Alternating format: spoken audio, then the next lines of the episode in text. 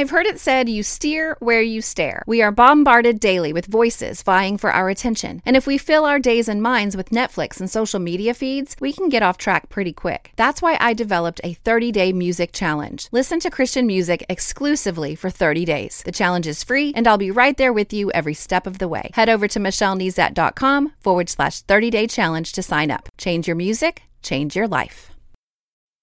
You're listening to More Than a Song, episode 398.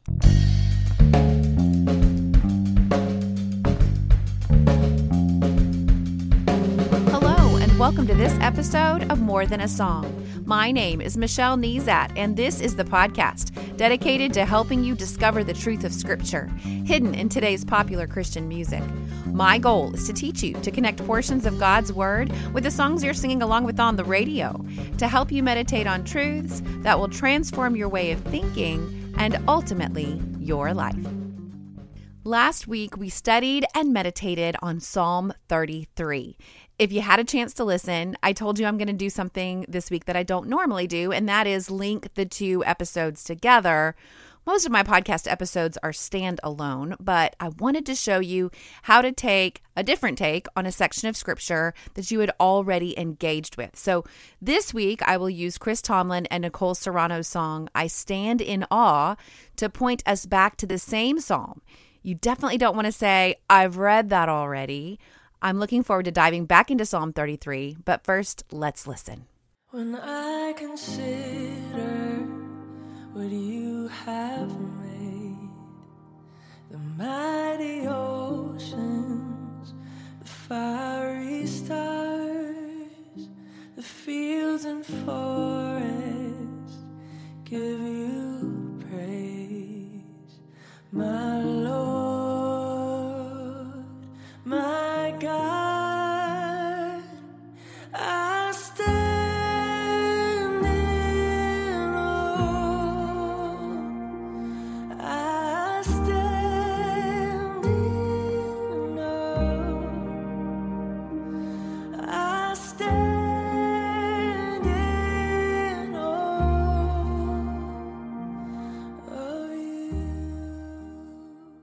If you have the time, I encourage you to listen to last week's episode. I, I want to be able to use it as a starting point for this week because last week we had the opportunity to engage with Psalm 33 using the song I Will Trust My Savior Jesus by CityAlight as our inspiration. We took the bite of exploring a topic, and the topic was trust. And the way we went about it, however, was to basically ask why we can trust God. So, in a roundabout way, we took the bite of starting with God and ultimately spent quite a bit of time exploring the conduct and character of God.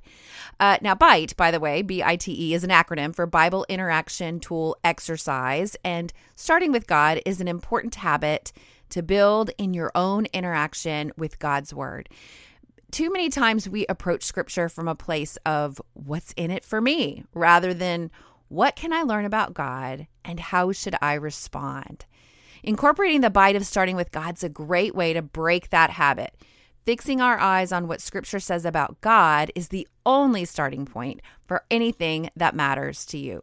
So, by exploring the character and conduct of God revealed in Psalm 33, we looked closely at his conduct because of our key verse that says we can trust everything he does. So, we explored the actions of God revealed in that particular psalm. Actions like his work in creation, thwarting the schemes of godless nations, making and understanding the human heart, and watching over and rescuing his children. Those are just a few things that we uncovered uh, as we explored Psalm 33. We also explored the character of God. So his actions, of course, flow out of his character, just like our actions flow out of our character. But his actions flow out of his character, who he is. And in this psalm, we see the word of the Lord holding true. We see the God of justice. We see that he is good. We see he's a God of unfailing love, a fact that we know that God is love. Um, so we see him as creator and the king of kings. We see him as El Roi, the God who sees. We see him as, as omniscient, all knowing. He is revealed as rescuer, our hope, our help, and our shield. I'm telling you, if you missed last week, just pause this one, go and listen real quick, and then hop back in because once you've looked deeply into the face of God, Now a response is demanded. A God with that kind of character and those kinds of works deserves a response. And that response is awe, wonder, and praise. Psalm 33 8 says, Let the whole world fear the Lord and let everyone stand in awe of him. See why I picked this week's song to uh, continue our time in Psalm 33. So, the fear mentioned in this verse refers to reverence. I've heard some people say that it's the kind of fear, uh, it's not the kind of fear where we're afraid.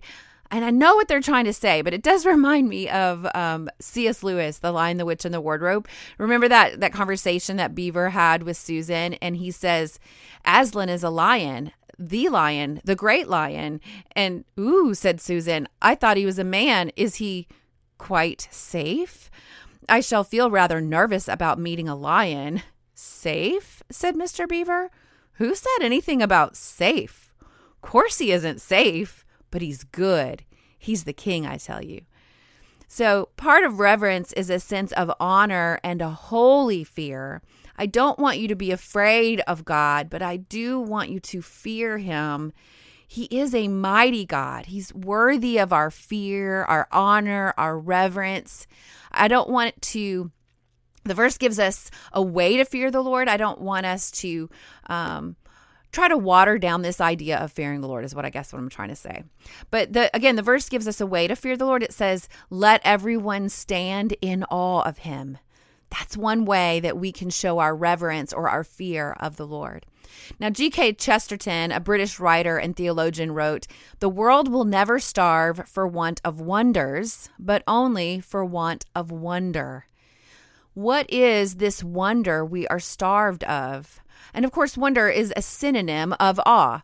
Uh, let's take the bite of defining the word. And I'm talking about defining the English word for awe. And uh, so when I look up the word awe, the dictionary re- defines it as an overwhelming feeling of reverence, admiration, fear. okay, we were on the right track. Produced by that which is grand, sublime, extremely powerful, or the like, and and it actually gives the definition actually gives the example of being in awe of God. Now, how about that?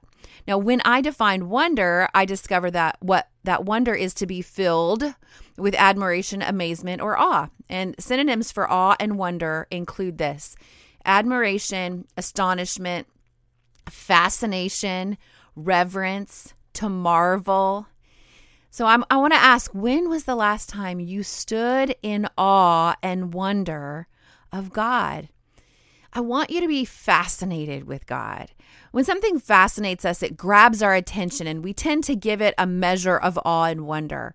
How much more as we approach God, this God that we've been learning about in Psalm 33. So it's my prayer that your time in God's Word will develop a fascination with who God is that includes moments of astonishment and marvel and reverence. Now let's take the bite of considering the opposite. So, the opposite of wonder and awe is anticipation, expectation, disinterest, or disregard.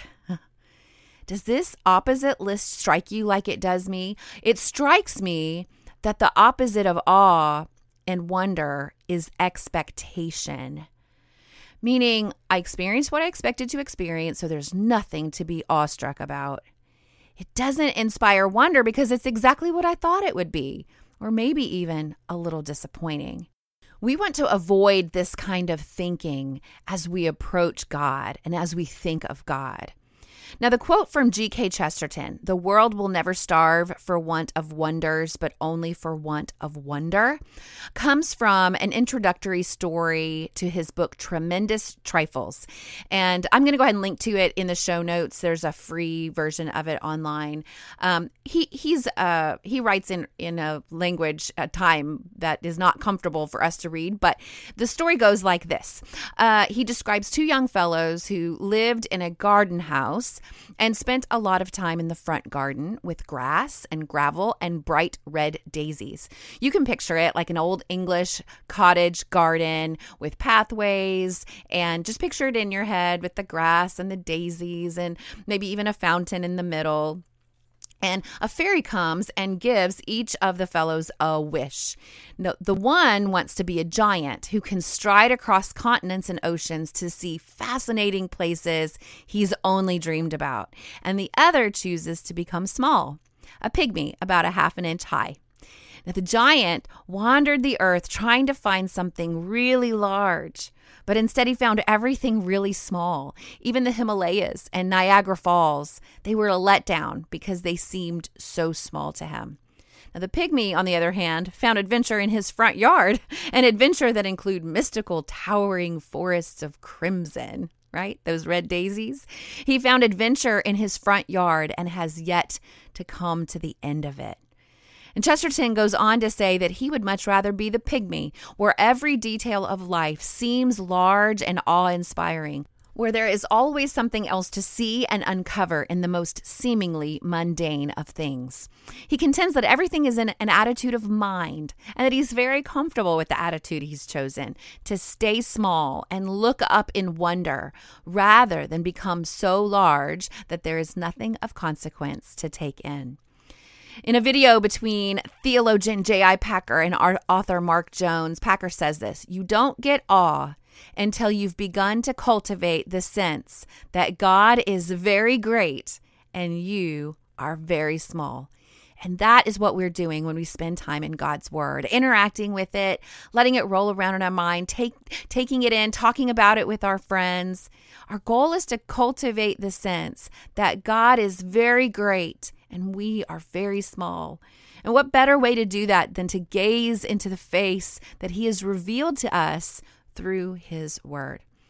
Now, last week, we looked deeply at the face of God, the kind of character and works that deserve a response. So let's look at our response that we should have in Psalm 33.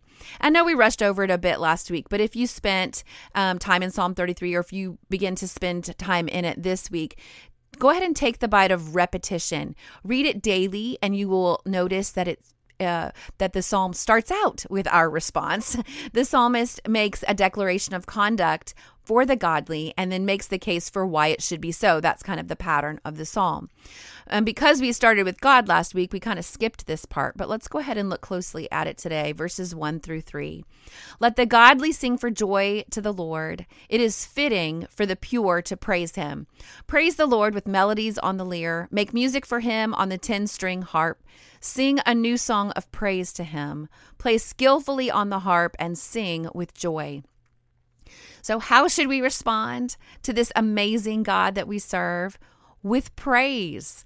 And so let's go ahead and look at the action words associated with a proper response to our faithful and loving God. What do we see if we make a list of these action words, or you could even mark up the text and circle the action words in your Bible or print it out on a separate sheet of paper? But let's look at those. Sing for joy, praise the Lord, make music, sing a new song of praise, play instruments skillfully.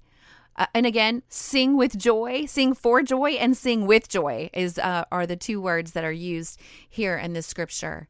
It just sounds like a good old fashioned worship night, doesn't it? And while I was studying this psalm, a phrase jumped out at me as interesting, and that's a bite, by the way, observing interesting phrases or words. And it says, It is fitting for the pure to praise him.